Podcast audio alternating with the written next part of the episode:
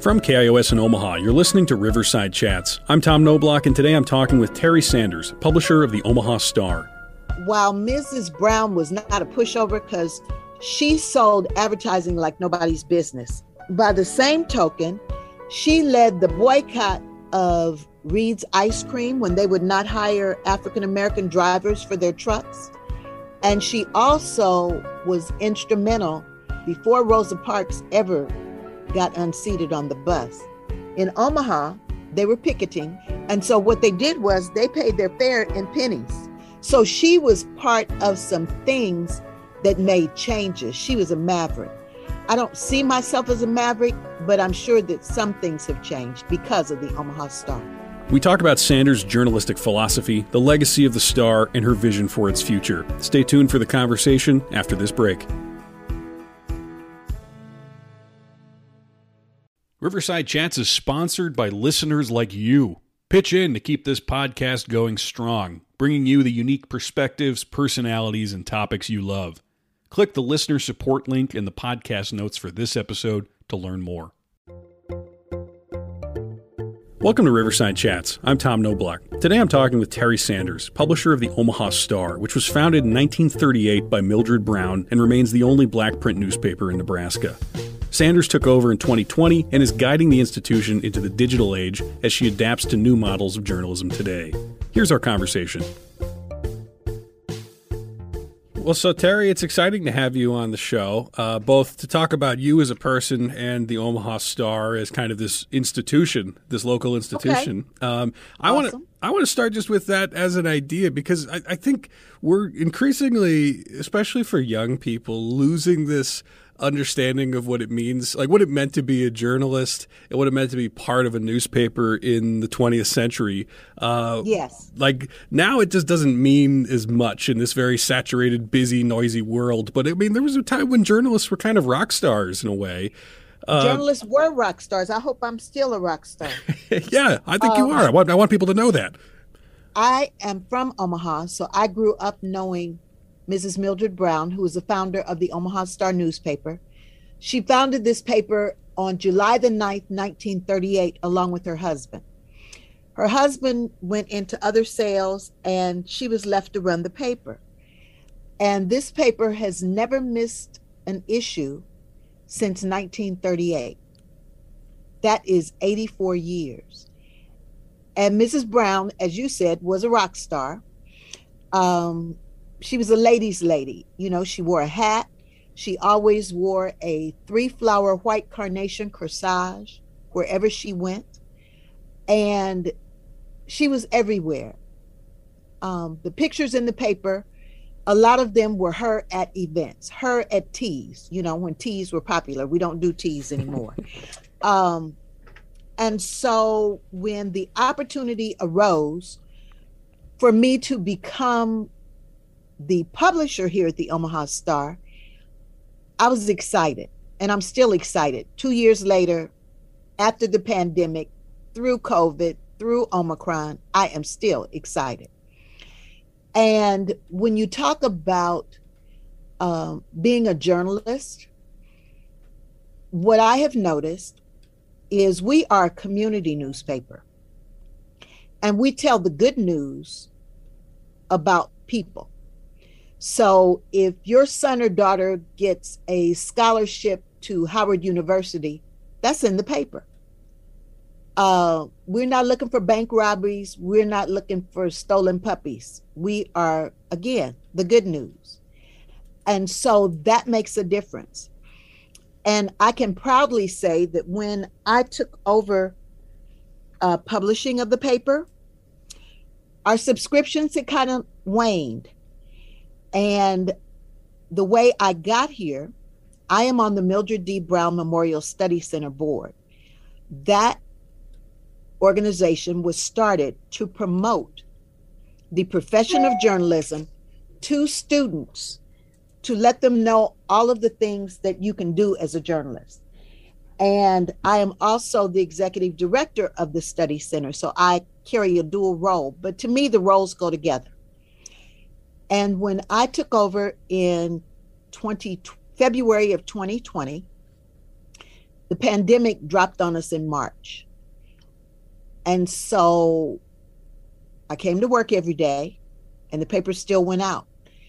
And so I talked to students about journalism and uh, encourage them. And I share a lot of our papers with classrooms so that young people understand. I'm going to digress a little bit. I talked about the circulation of the paper when I took over. Today, uh, I was talking to a person in PR and told him what our circulation numbers are. And it is like a 1200% increase. And she said, Would you invest in something that had that kind of increase? I said, In a heartbeat. And so while people have you to believe that people don't read newspapers, yeah, they do. Now, I have to admit, we have a digital paper as well as a physical paper that is printed. And our digital subscriptions are very high, but so are our printed subscriptions and it is said that a, a printed newspaper is is read over six times so that helps to increase our readership. But i think that journalists are still rock stars. And i am a 1978 graduate of creighton university. And that seems like 100 years ago to me now.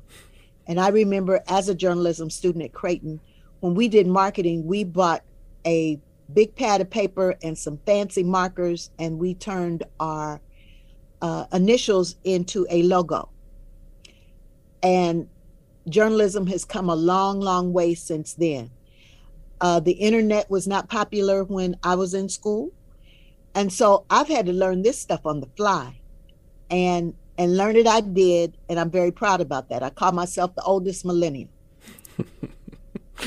Well, I mean, so when when you're young and you're thinking about uh, becoming a journalist, you're thinking about studying it in school at Creighton.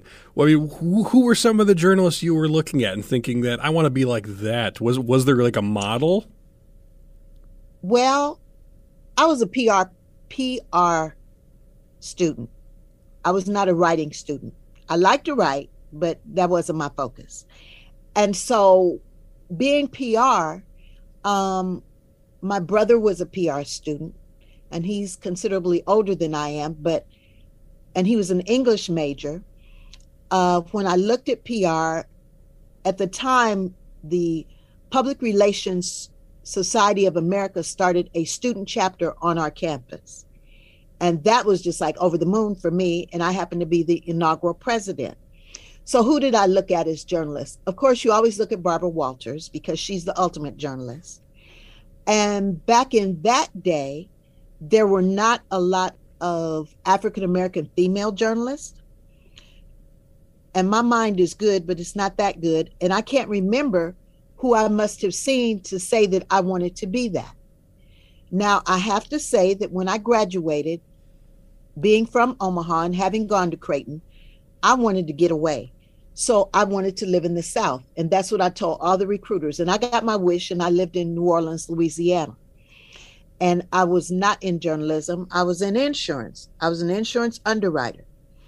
But I always uh, steered myself to be able to do marketing and to be able to do PR for other organizations I was a member of or just kind of on my own freelancing.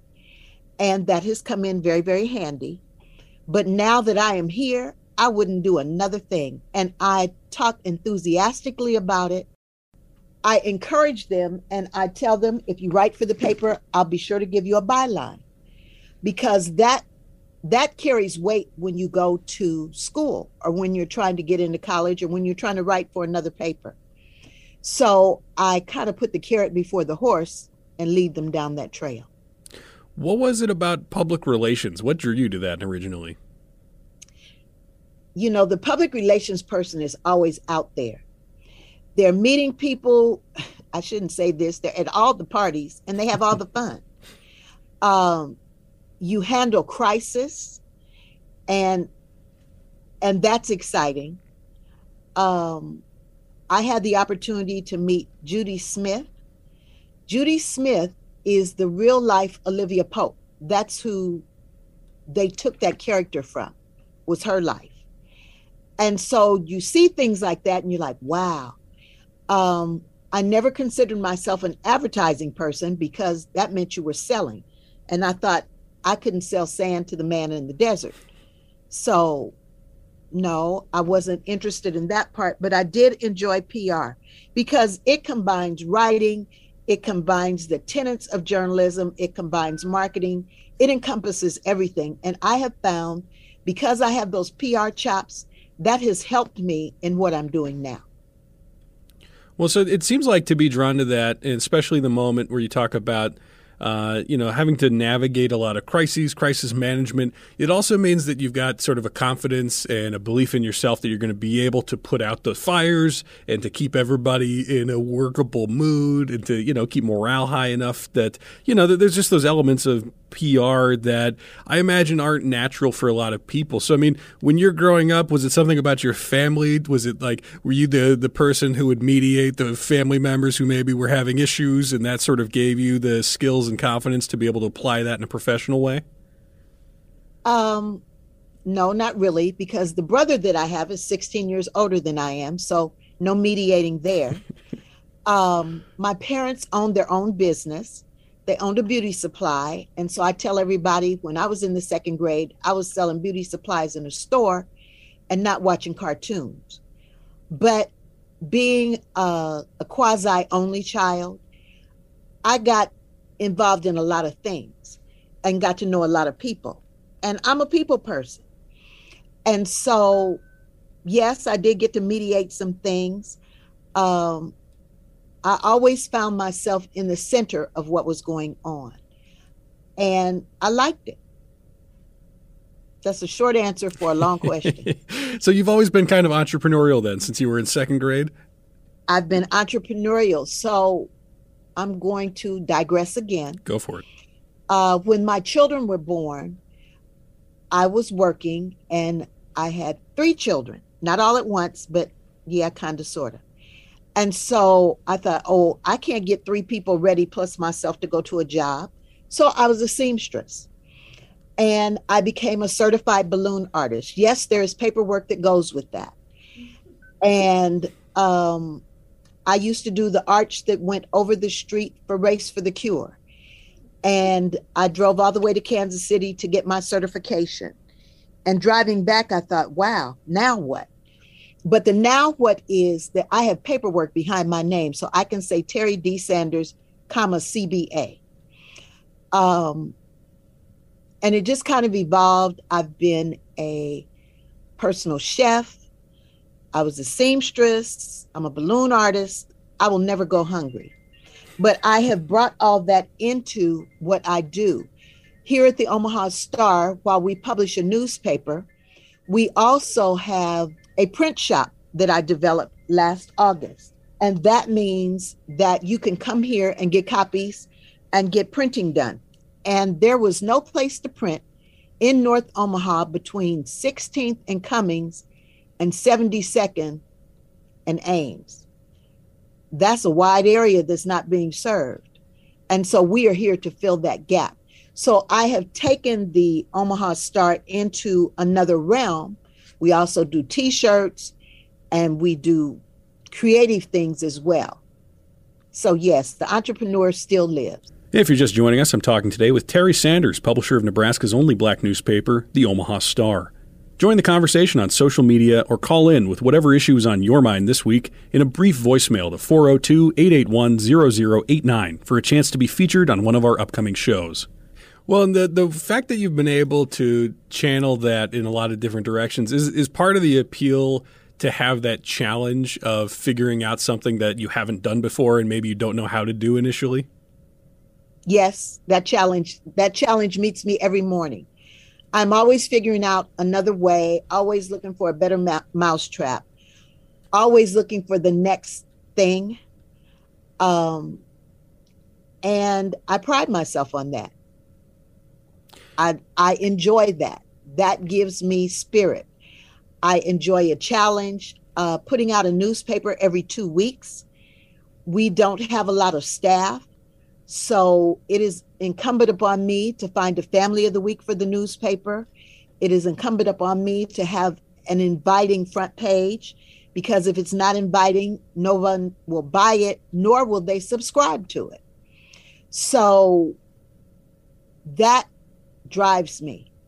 Uh, that in between week, I work on some other things, but like this is paper week, so this is it. And by Wednesday, I need to have it all done. Uh, when I started, I started a section called the Publisher's Pen, which is strictly my opinion. There is nothing scientific about it, but I have to have something to say. And I've had people say, you know, I look forward to the Publisher's Pen. I'm like, really? I try to keep it engaging and I try to talk about what is current, but that is still a challenge. I have to write it down, and that's anywhere from 400 to 600 words. And you'd be surprised how fast those words flow.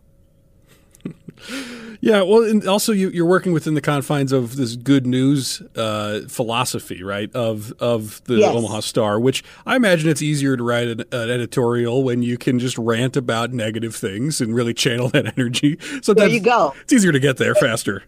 Ever since I started uh, the Publisher's Pen, there has been COVID.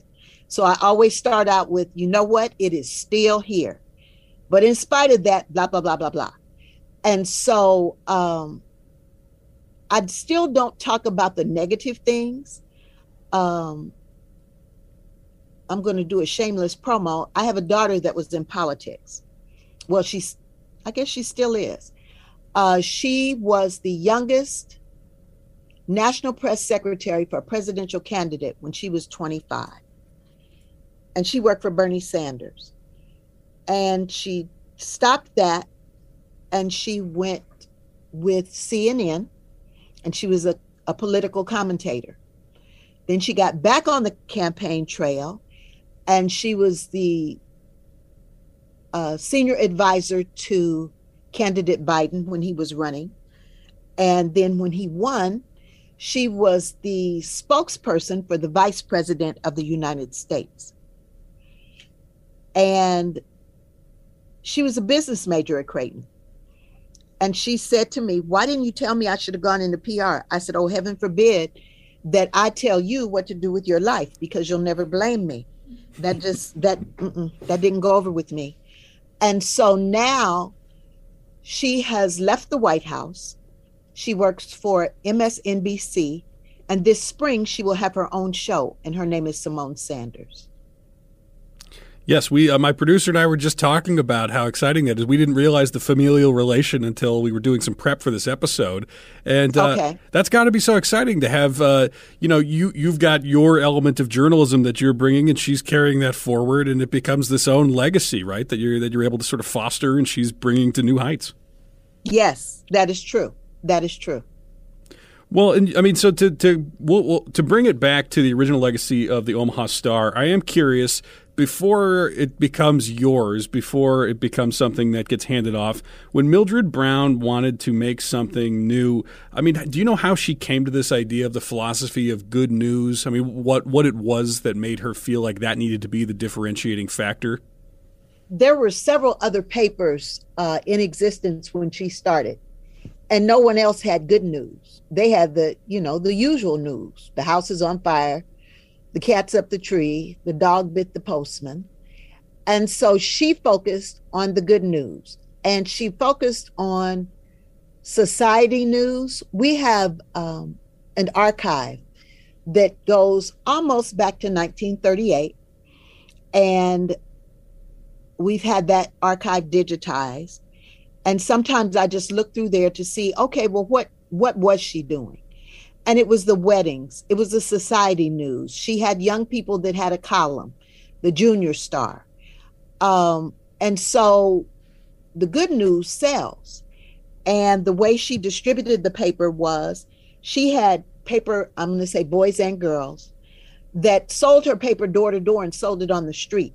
The paper cost a dime and they would sell their papers and come back and get more. Well she split that winning that those subscription costs. So if the paper cost a dime, you got a nickel. And then if you sold the most papers, you might get a bite. I mean, she was really, she was helping young people. She was promoting the good news, and the Omaha Star was in everybody's face. Was she somebody who was influential on you uh, in your time growing up? I would say yes, because everyone knew Mrs. Brown. Um, I would always see her. She passed away in 1989. So that was well after I had graduated from school. So I knew about Mrs. Brown. And Mrs. Brown was that fancy person. And what a lot of people don't know is that the Omaha Star, she purchased this building in 1942. And she was um, a force to be reckoned with because she also had an apartment that was at the back of the building. So she lived where she worked, the original live workspace. Imagine that. and right now, my office is in her living room, and her furniture is here just like she left it. She has gold wallpaper like I've never seen before. She has gold draperies that had cornice boards, if you know what that is. And there is there are two walls that are mirrored and it looks really posh and very large. There is a velvet painting on the wall that looks like Italy, and it has street lights that light up when you turn on the switch.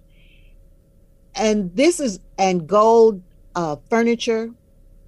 I don't know that it's French provincial, but it's awfully darn close. And a nice chaise and a, a dining room table and a buffet with red carpet. Imagine that. And so I get to channel Mrs. Brown every day. How much pressure is that for you? Is that something you think about every day? It is.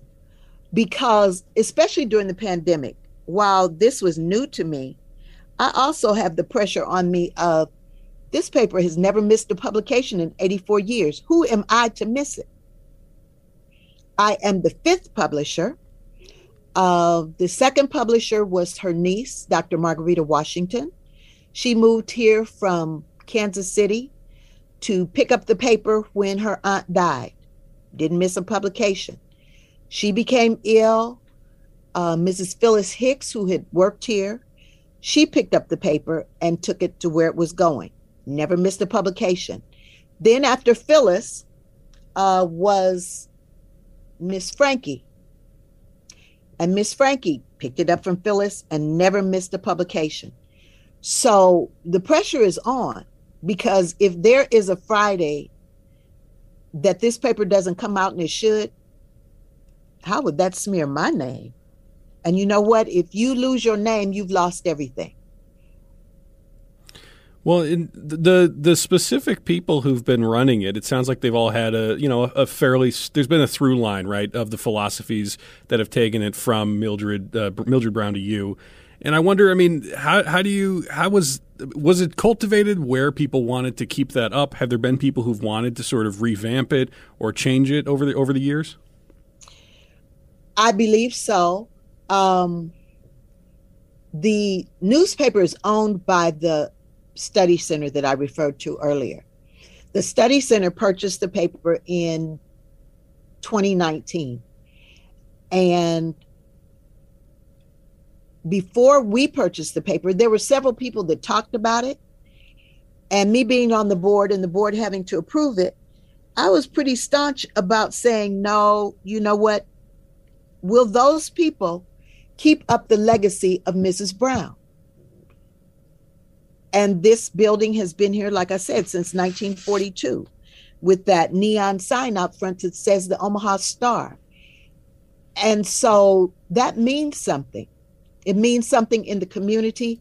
We have subscribers that are from 100 years old to 22. That's quite a swath of ages and generations for someone to know about the Omaha Star. So, yes. well, it's probably not something you imagined that you would take over, right? With your your life's journey wasn't necessarily always uh, obviously leading here. So when when, no. you, when you got the chance to potentially do it, was there was there trepidation or was it an easy decision? Well, the way that I came about being the publisher, I started out as an interim publisher.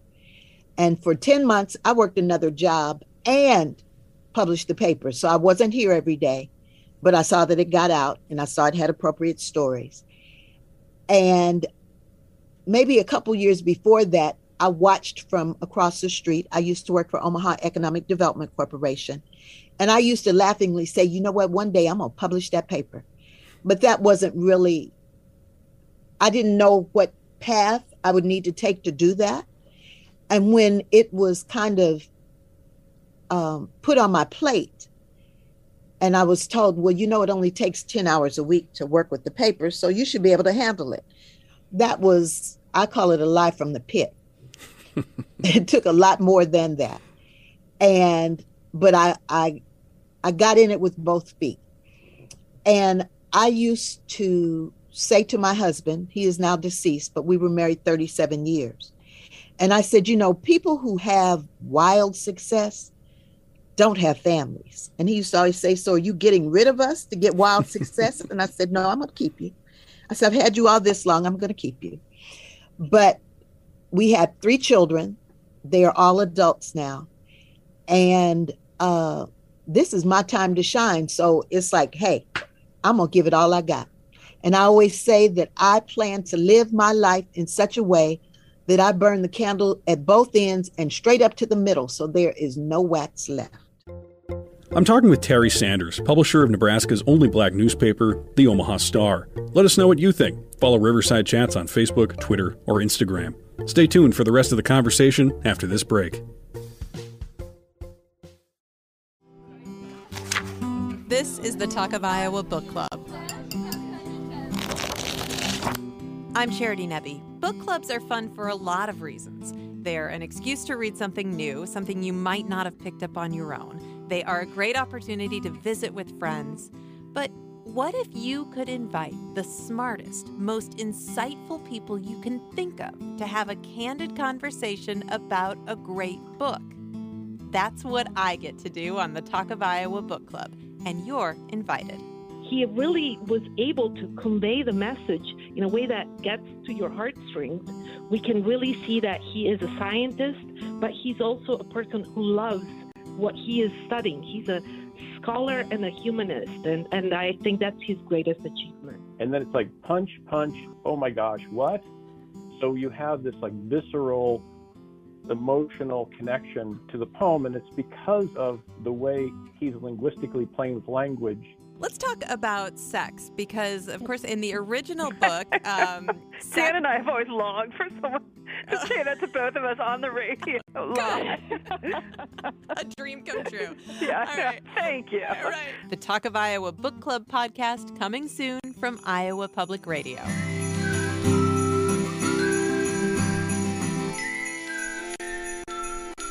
It's time to start reading.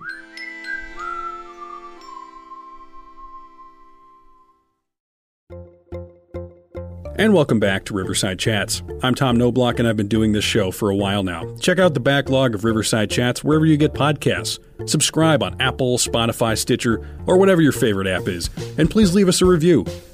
I'm talking today with Terri Sanders, publisher of Nebraska's only black newspaper, the Omaha Star.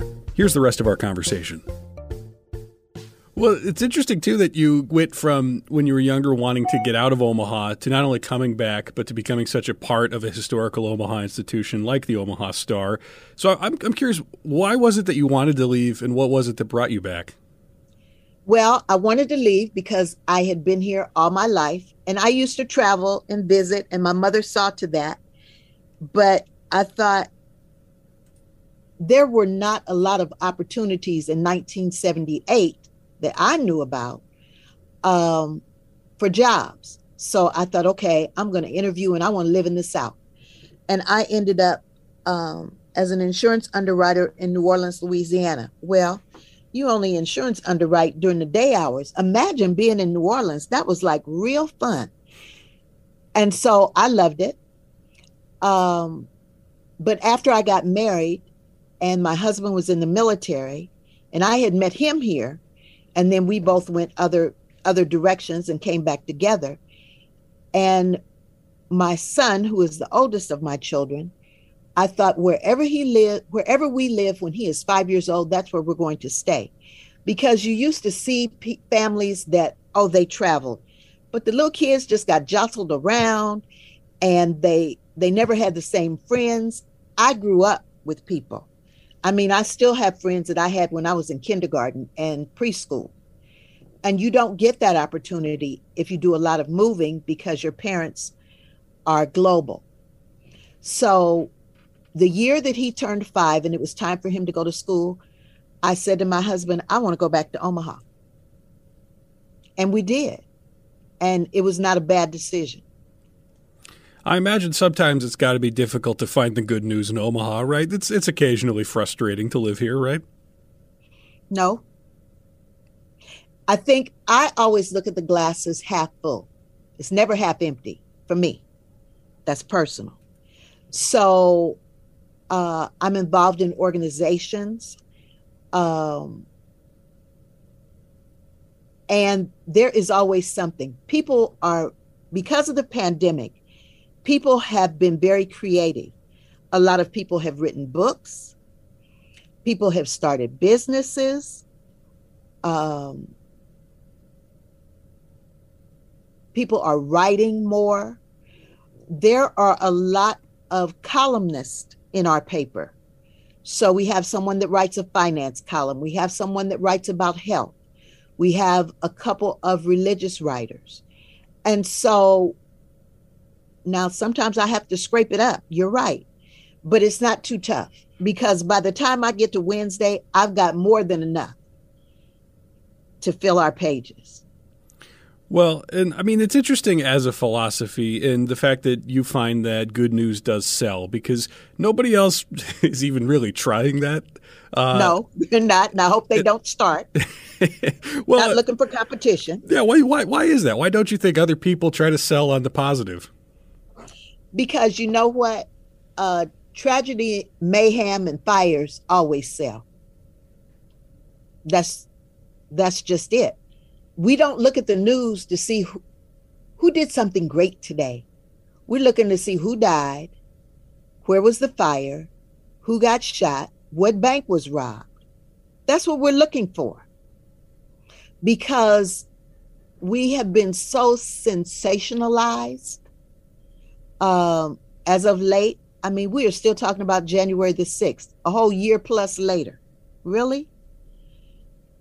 But that sells. And so people are talking about it and they keep talking about it.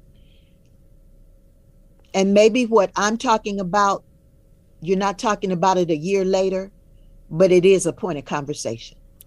Well, I mean, do you think that we're conditioned to just expect the news to be negative, or is there something about it that we just, I mean, are we wired to want to look at the ugly, the bad, the scary in a way that we're not about the positive?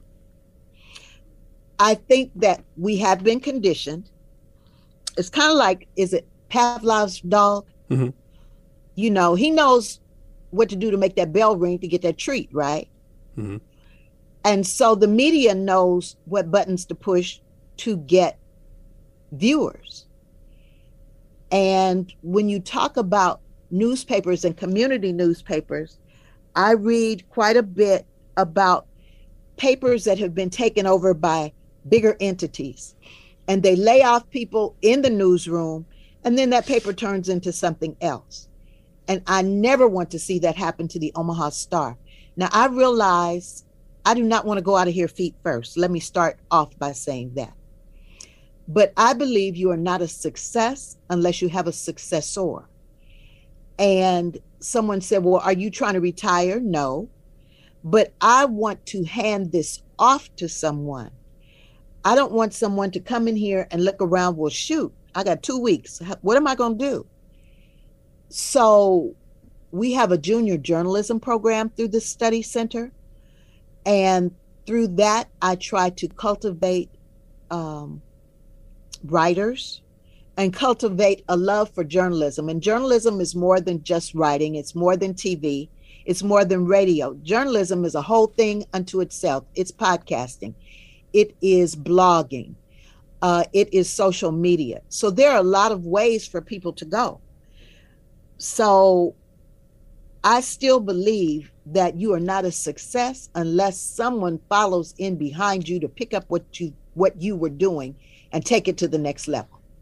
Well, it sounds like that's part of your philosophy then for the Omaha Star is to figure out what does a 21st century model look like? Because you know I know there's the website but also newspapers while there is certainly an appetite for it it's one form of a lot of different types of media of news of a way to just talk to people and connect to your community. So um, what are some of the ways that you see the Omaha Star evolving in the future?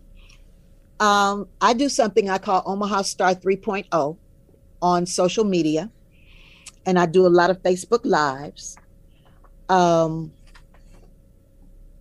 I would like to see the Omaha Star be the go to when people are looking for information about our community. I remember when North 24th Street was a buzz with businesses, and you could get anything you needed on this street. You could go clothing shopping, you could do shoe shopping, you could find a tailor, you could go to the um, dry cleaners. You could get your hair done. If you were a female, you could go to the barber shop. There was even a pool hall. There was entertainment. You don't have all that now. But with the Omaha Star, we have what we call the business connection. And my goal is to make that a full page of businesses. And I'm probably about six businesses away from making it a full page. And it was a little over a half page when I started. So that's pretty good. But I want us to be the go to. Did you read in the star what so and so? Did you read in the star? I put in people's promotions.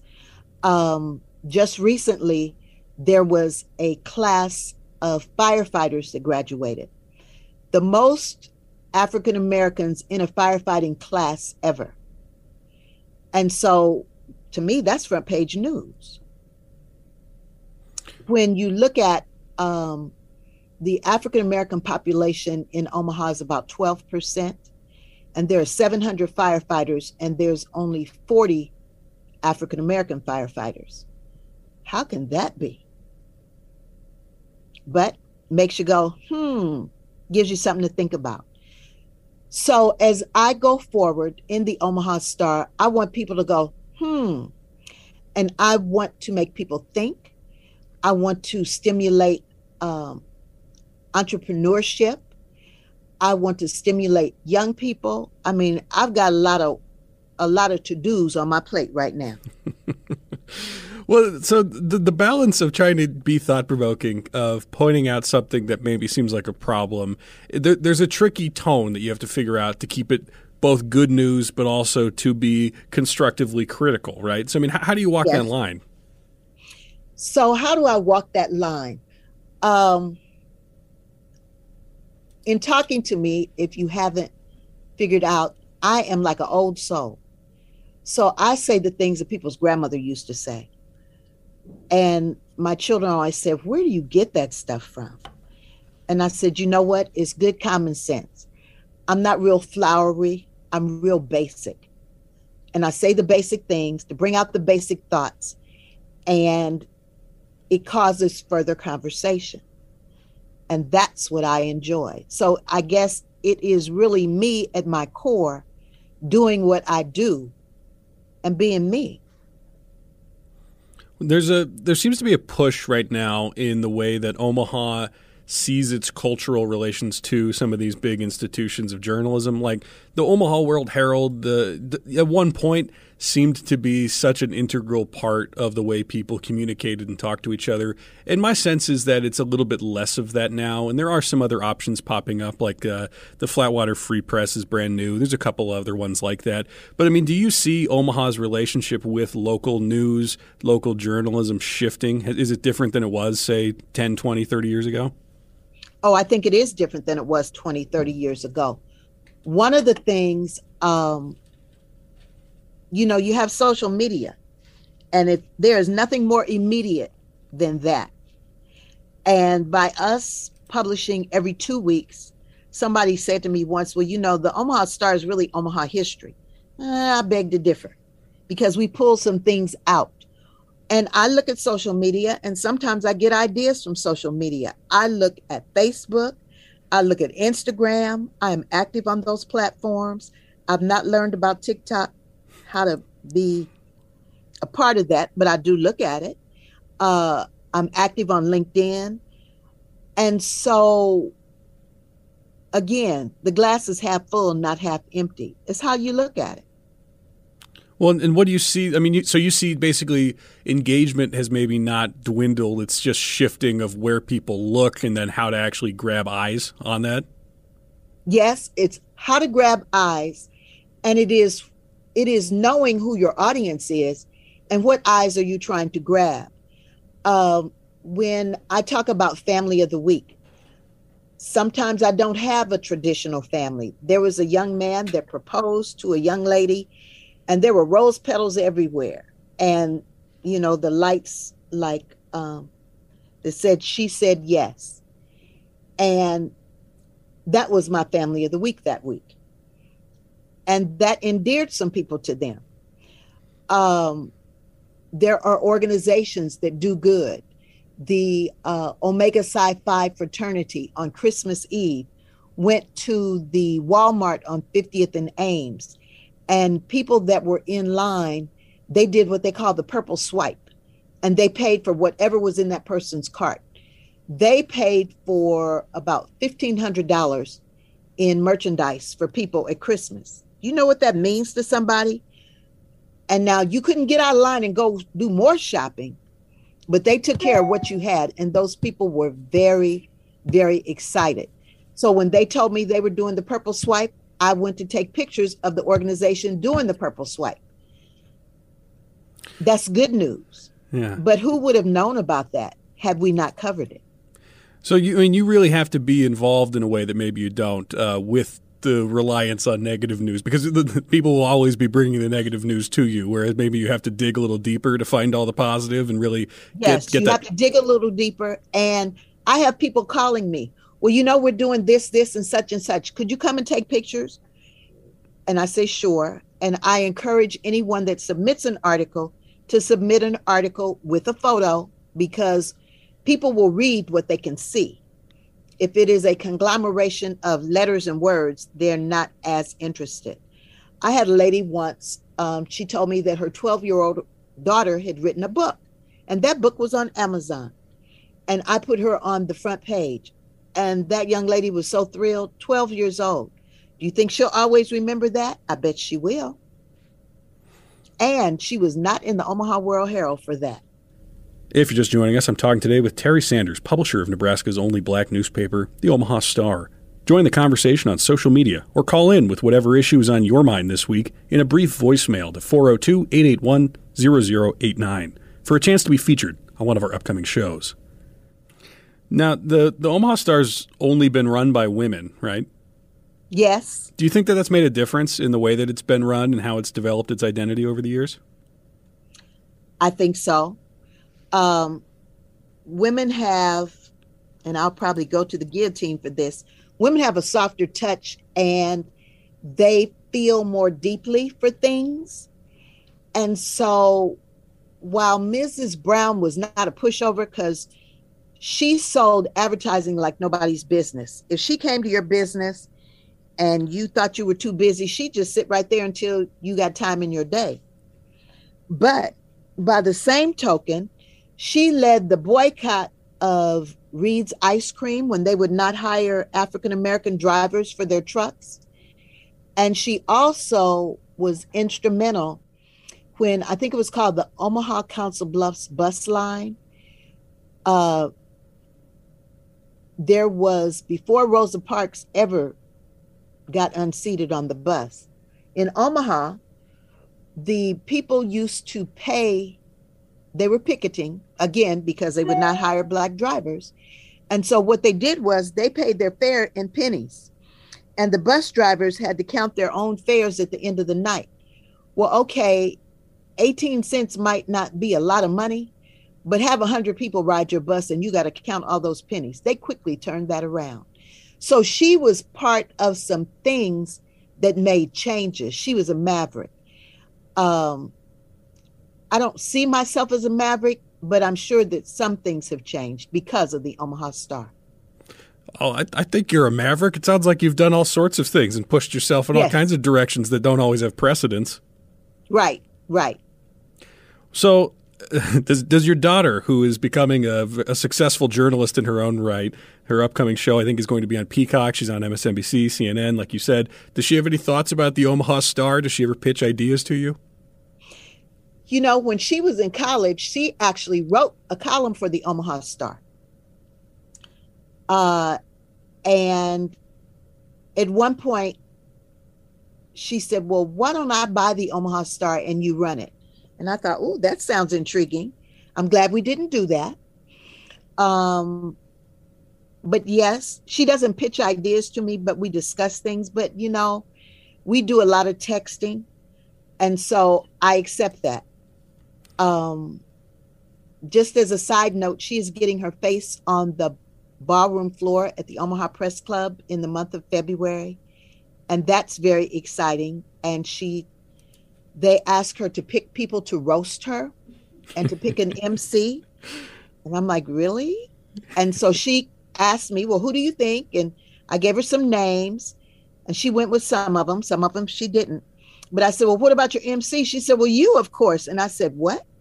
And she said, because you know all the stories. I'm flattered by that because at the point where she is in her life, she could have chosen anyone and they would have said yes.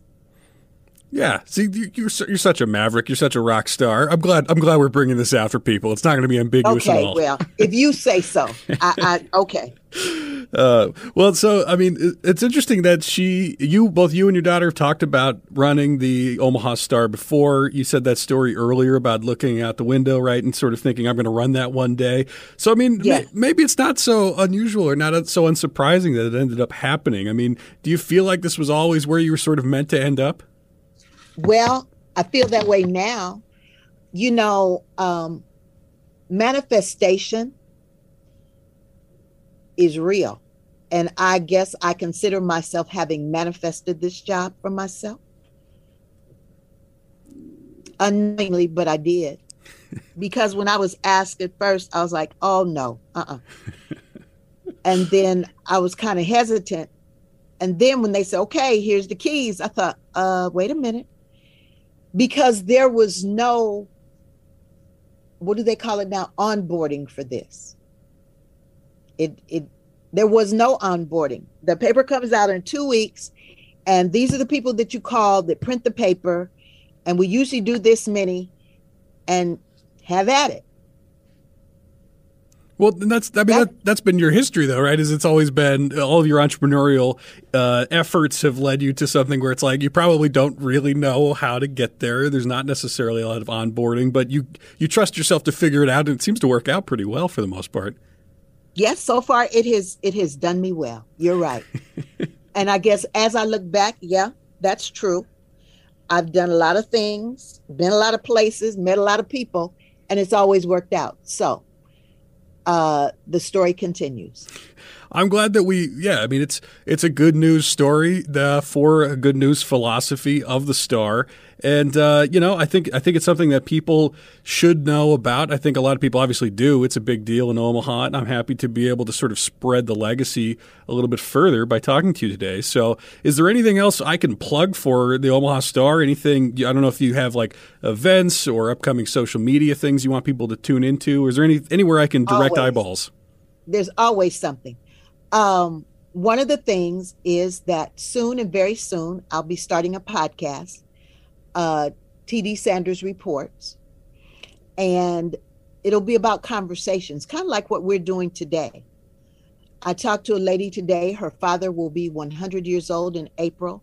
And we talked about all the stories that he knows. Um, I want to capture some of that. I want to lay those tracks down so that in the future people can look back. Um, the junior journalism program and our archiving project, and we do scholarships. And all of that is done under the auspices of the Mildred D. Brown Memorial Study Center, which is a 501c3 organization.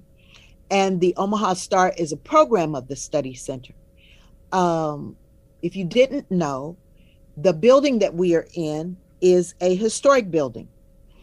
And so one of the things that we we just purchased the building uh, from the Omaha Economic Development Corporation. They took up the mantle of the building when um, it could not be supported by what was going on in the building. And one of my goals was to buy it back. I think you need to own where you live. And now we do. And so, with that being said, um, I have been talking to the National Trust and some entities on a federal level that can help us refurbish what is here. And at one time, I would like to see Mrs. Brown's living quarters be made into a museum type of space um, as an homage to Black females in journalism.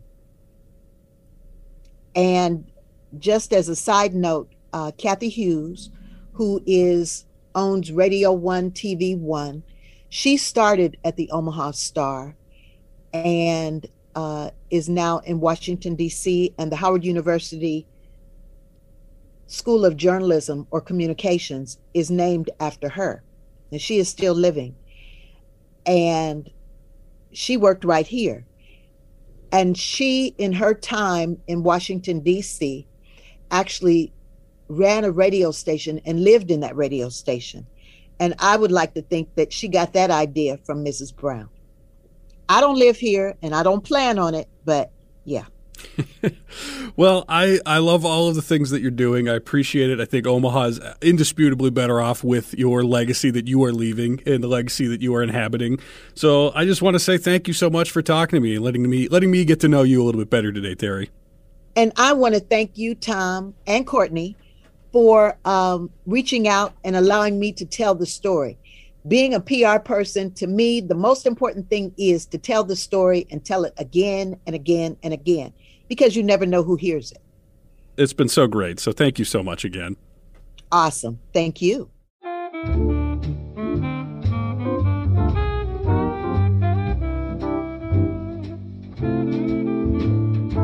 Riverside Chats is a production of KIOS 915 FM, Omaha Public Radio. The show is produced and edited by Courtney Bierman. Our original music is written and performed by the real Zebos. Our artwork is done by Ben Matukowitz. Remember, you can find the backlog of all of these conversations wherever you get podcasts. Subscribe today and please leave us a review. As always, thank you for listening. I'm Tom Knobloch.